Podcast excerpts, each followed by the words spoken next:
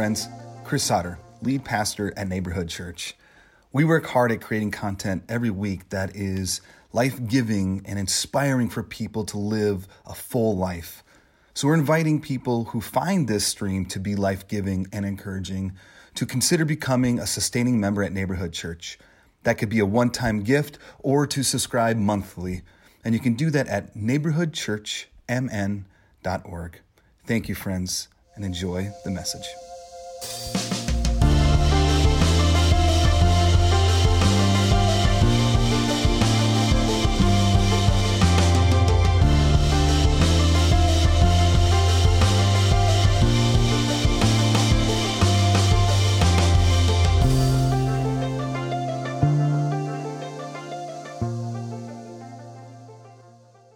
All right, so I, I am telling um, uh, one of my favorite stories, and I've, I've learned that if you've been a part of neighborhood church for like the last five years, you've probably heard the same 13, 14 stories I've told like every year. Like, oh, yeah, I remember this one. But this one, I don't know if I've ever shared, and it is gold, and it fits perfectly.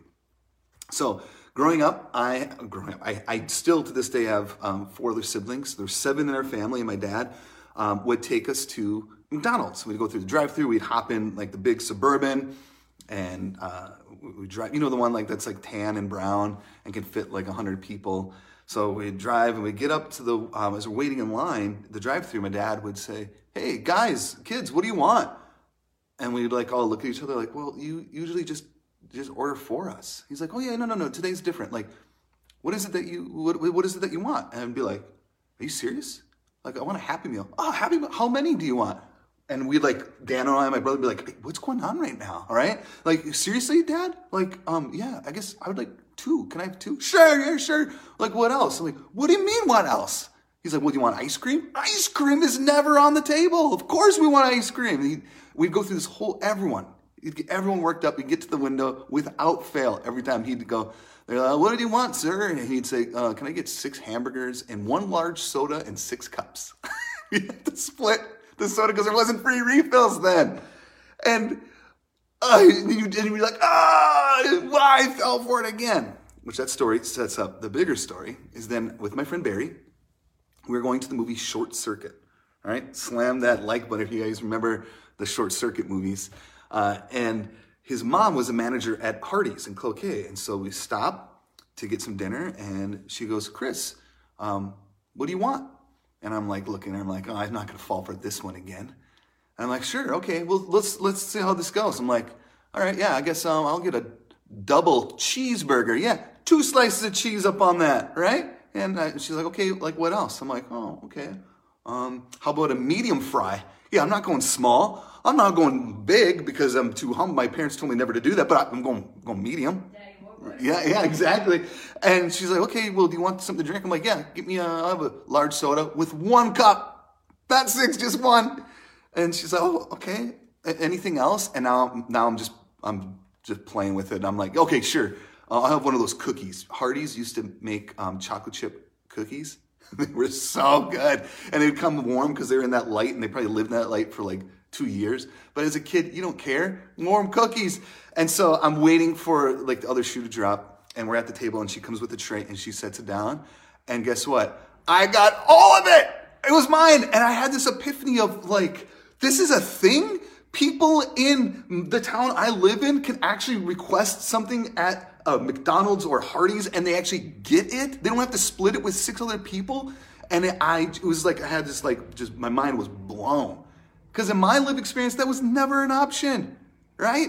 Like when you had to take a bath as a kid, you didn't let that water out. You had to save the bath for the next person, right? Anyone else like that? That's that's that's being a large family, man, right? And so there's like those kind of truths, but then there's also these other truths that that we know exist, right? There's the there's this energy that we know is out there, but it's not always easily accessible, and we don't always have um, uh, we do not always have language for it. And we talk about this often. I think it's very important, right?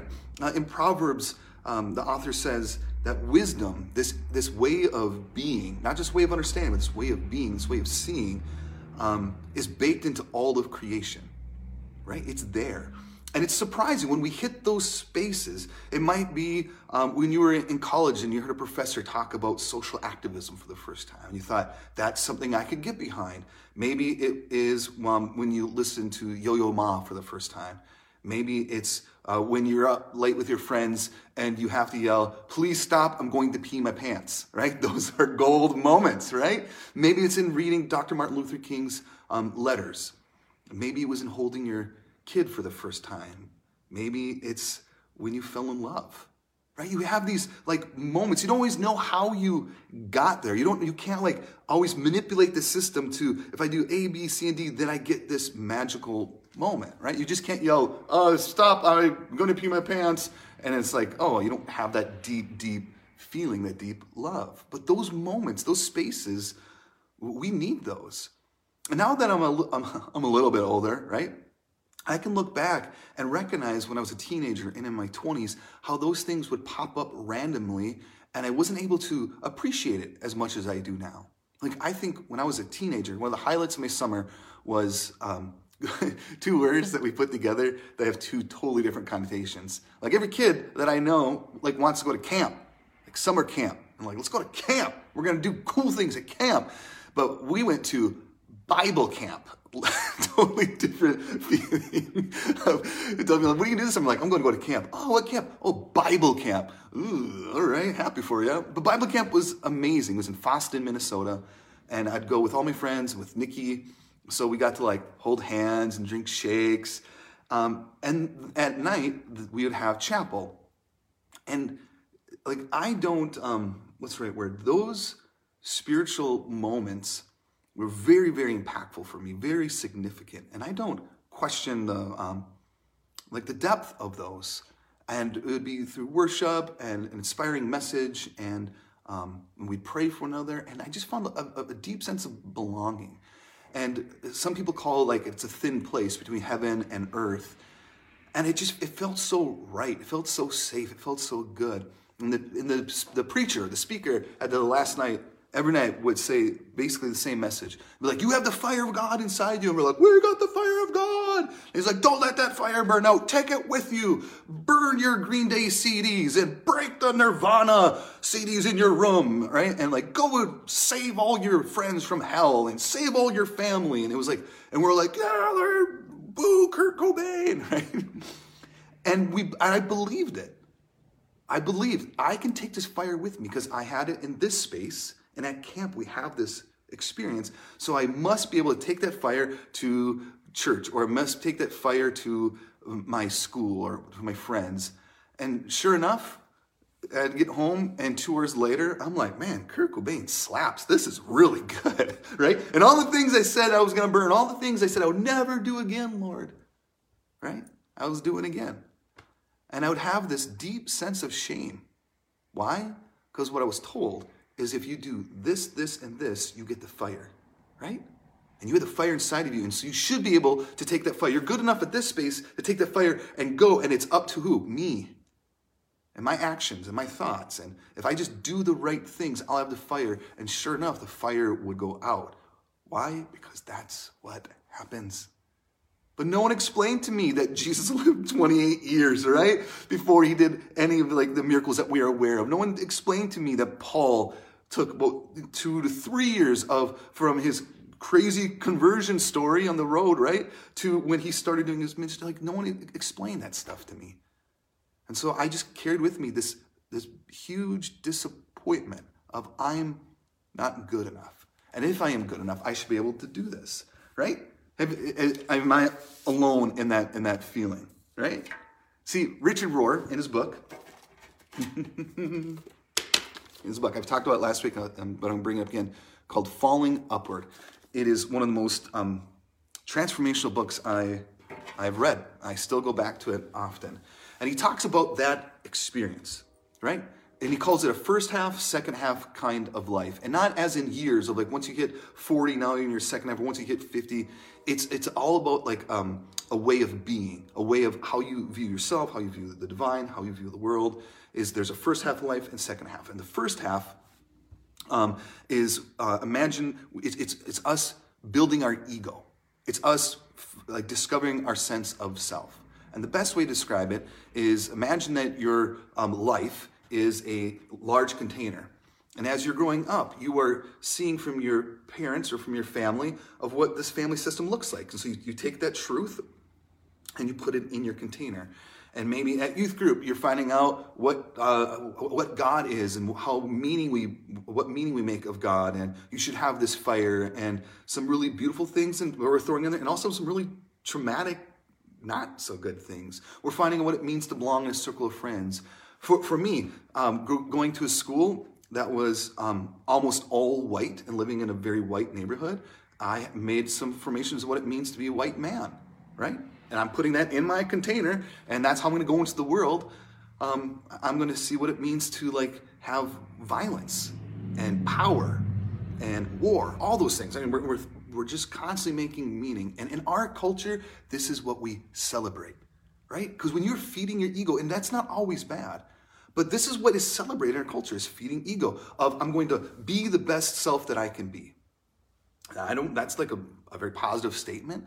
But when you make it all about yourself, because we all want to what? Ascend. We want to be the best musician. We want to be the best friend, the best um, kid, the best partner, the best lover, right? The best Christian, the best employee. And we're, and we're, we're trying to ascend that ladder. And we will work incredibly hard at that and not take time to evaluate what's really in that container. Because why? It's helping me get to where I am today, and I need to be somewhere else tomorrow, right? I, I, I talk about this often, but I love it because w- when we live in an ascension culture, right? When you live in an ascension culture, you are going to just double down on you getting what you want, right? You're going to work, you're going to work hard. Like for me, I um, had a job as a pastor where I worked easily 65 hours a week early on. This is when my, my just we just started having our babies. But it was rewarded. It was it was told to me and it was backed up. If I work longer hours, I'd work six days a week uh, and I would work about four nights, sometimes five nights a week, um, helping build a youth ministry. And it was amazing. And there were some great um, and beautiful things that happened in that. And as a result of that, um, but something inside me says, no, you got to work more. You have to build more. I was told you can maybe get paid more, right? Because we were underpaid. If you get 50 new families in the church and they start giving, then then you maybe could get make more money. It's like, oh, okay. So if I want to be able to provide for my family, I better get stuff done, right? And it wasn't until much later I look back and say, I don't have to like dunk on myself or dunk on that that system but maybe we could do it in a way that's not, maybe healthier. Maybe we could have a, a similar impact without feeling, I need to ascend, I need to climb this ladder. Right? Have you been here before? And usually it's that metaphor of we climb this ladder and we find out this whole time we spend um, investing and doing and, and trying and succeeding, and you get to the top of the ladder and you realize you don't really like the wall that the ladder's on. Right? You've been there before? And this is what Richard Rohr talks about how we go from a first half of life to begin to the second half of life. There comes an event, usually some sort of deep pain, usually some sort of awakening that um, invites us to look at the container, to look at our past self. This is why we have um, uh, not middle management, midlife crisis. maybe why we have maybe middle management as well, right? Yeah, mid, midlife crisis right? This is not just some like funny movie, right? I think art reflects culture. Is that um, usually meant not limited only to, but men will get to this place of where life catches up to them. They're on the ladder and they're realizing either I don't like where it's going or other I'm not as valuable, not as important. So what do they do? They buy the new car. They they um, have an affair or they get a divorce and marry someone younger. They take these big risks because they, what they're seeing is previous half of life and looking what's in the future. And do I like where I'm going? Do I like who I'm becoming? My, my therapist, Dr. Heather Rose Carlson, taught me this, and I'm so thankful. It's something I think about often.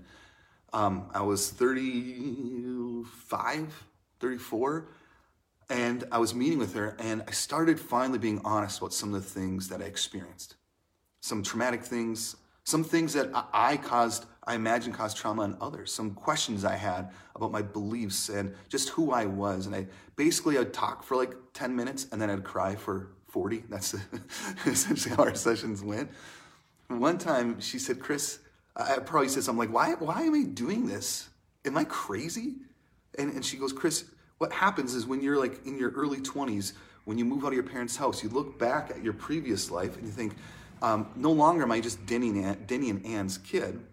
I'm Chris. And what kind of man do I want to be? What kind of person do I want to be? Do I want to be just like how I was 15 through 20? And you're going to start pivoting and moving and taking some of the things from your family, but some of the things that you want to leave behind, and you're going to go be your best self. She goes, then it happens again, about 20 years later. In your 30s or 40s, you're going to begin to look back at the man that you've become. And now you're going to be thinking about who you want to be moving forward. Time moves a little bit slower, right? Life becomes a little bit more surreal. And she goes, Most people never take the time to look at their container. Most people never take time to look back at their life and saying, Who am I becoming? And is this who I want to be? Do I want to carry this with me? Do I have a mental health disorder? Do I want to continue to use money this way? Do I want to continue to use people's bodies this way? Do I want to continue to treat my own body this way? Are the habits that I've formed actually working for me to be who I want to be on purpose? And she said, it, It's not fun. It's going to kill you. It's going to hurt to have to pull back that blanket and look in your container and see what you really believe and who you are. But if you don't, she goes, it's going to you're going to be able to suppress that for maybe another 20 years. And it's going to come up in your 60s and 70s, and you won't know what to do with it. You won't have the time. You won't have the same um, opportunity to process it because now you don't have another 40 years. And she goes, This is why you see people in their 70s and 80s who are lonely, who are cranky, right? Who, uh, uh who just make it uh, about themselves, who isolate themselves because they didn't do the work. And I, I it, it it ruined me, man. and if there's a way to like scare you straight, that was it. I'm like, well, then here's the other things I haven't been honest about, Heather, right? And it it was very, very, very hard. But if we never take the time to pull out our container, our ego, and evaluate it, then we can't grow to something else. And this is what Richard Rohr says. That's the second half of life. But what it takes is a death it's an absolute death. And we don't like that word. We don't like that concept.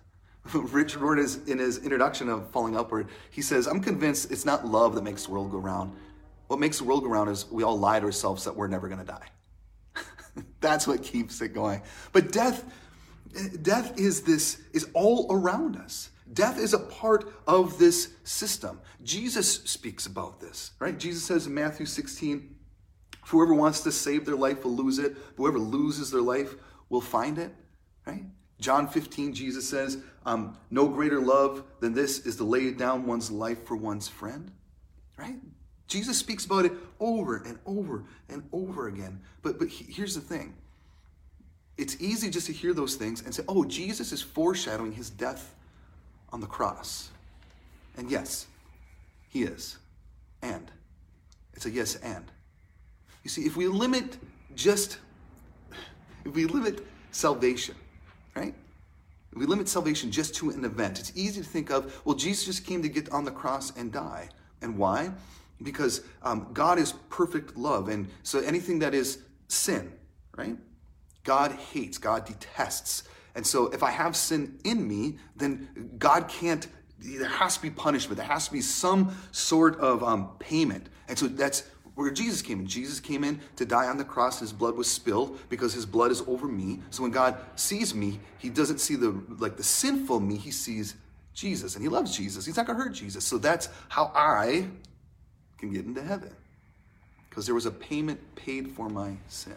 Right? That is one atonement theory. Penal substitution is what it's called. What it's called. And when we limit it just to that, we miss out on everything that Jesus talked about. I mean, Jesus, when he sees, um, who is the guy who climbed the tree, Sarah? Um, Zacchaeus, right? Zacchaeus. Wait, he's in the tree, and um, Jesus, because he wants to see Jesus, Jesus looks at him. He goes, "I'm, I'm going to come over for dinner tonight, by the way." And he goes, "Salvation is coming to your house." what is the salvation? What is is it Zacchaeus being saved from something, or is he being saved into something?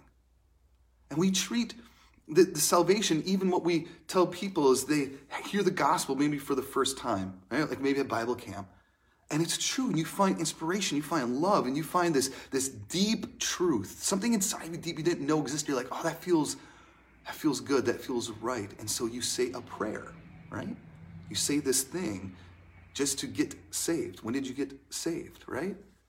And when we treat it that as just a historical event, as something that happened at one time at one place, instead of a way of being, a way of life.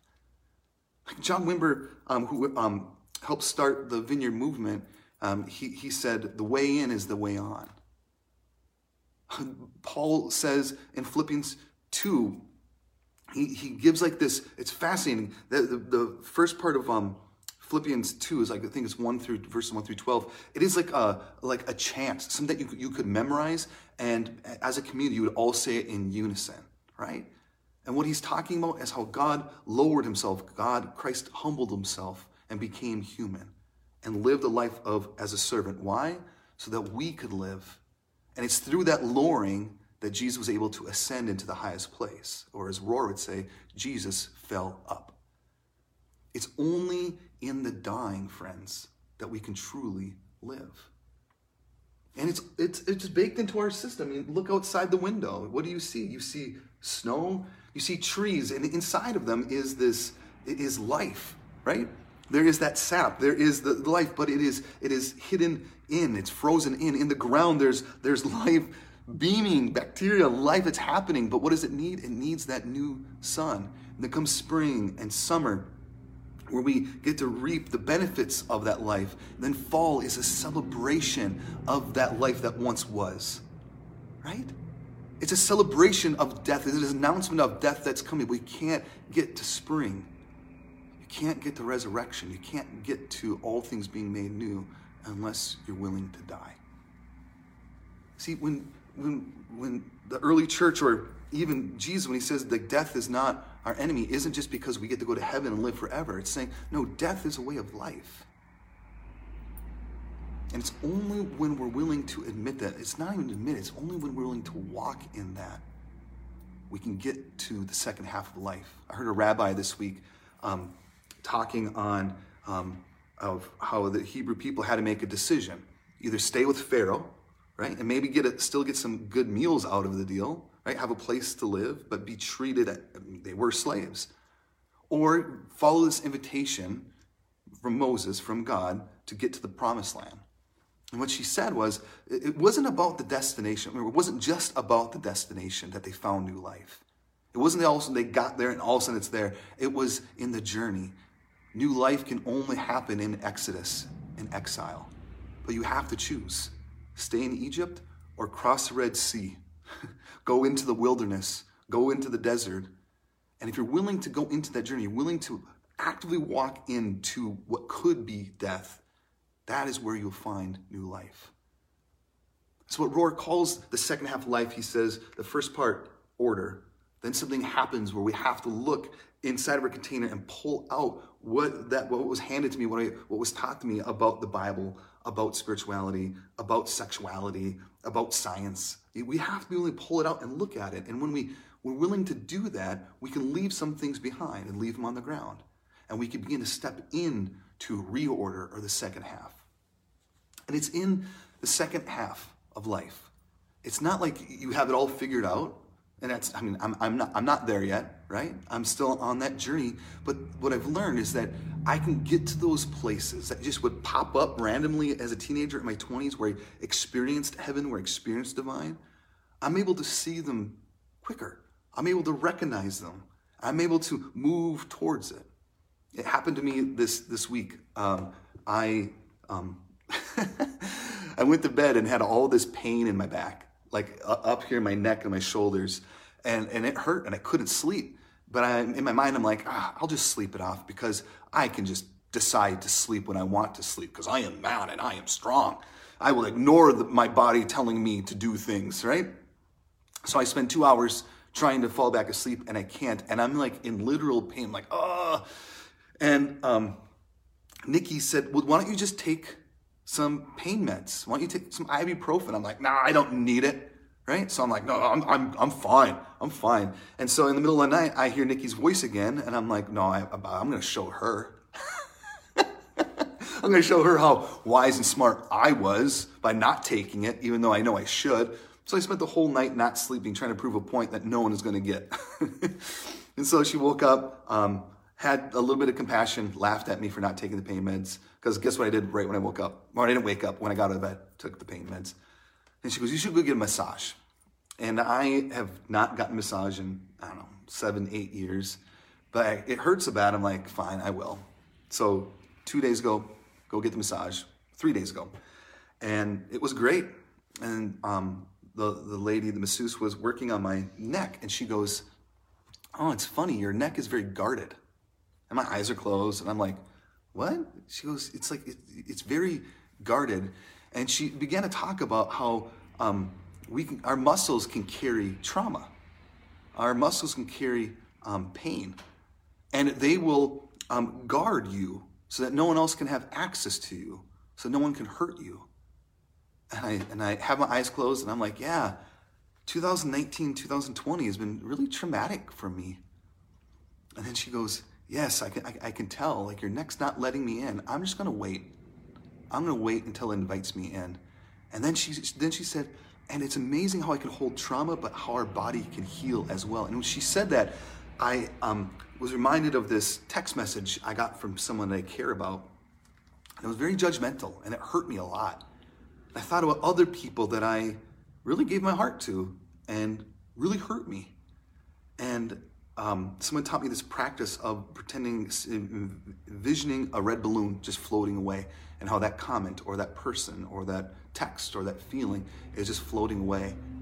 And after she said, you know, it's funny how our body can heal, I took that, that memory, of that person, that text, and I let it just like float away.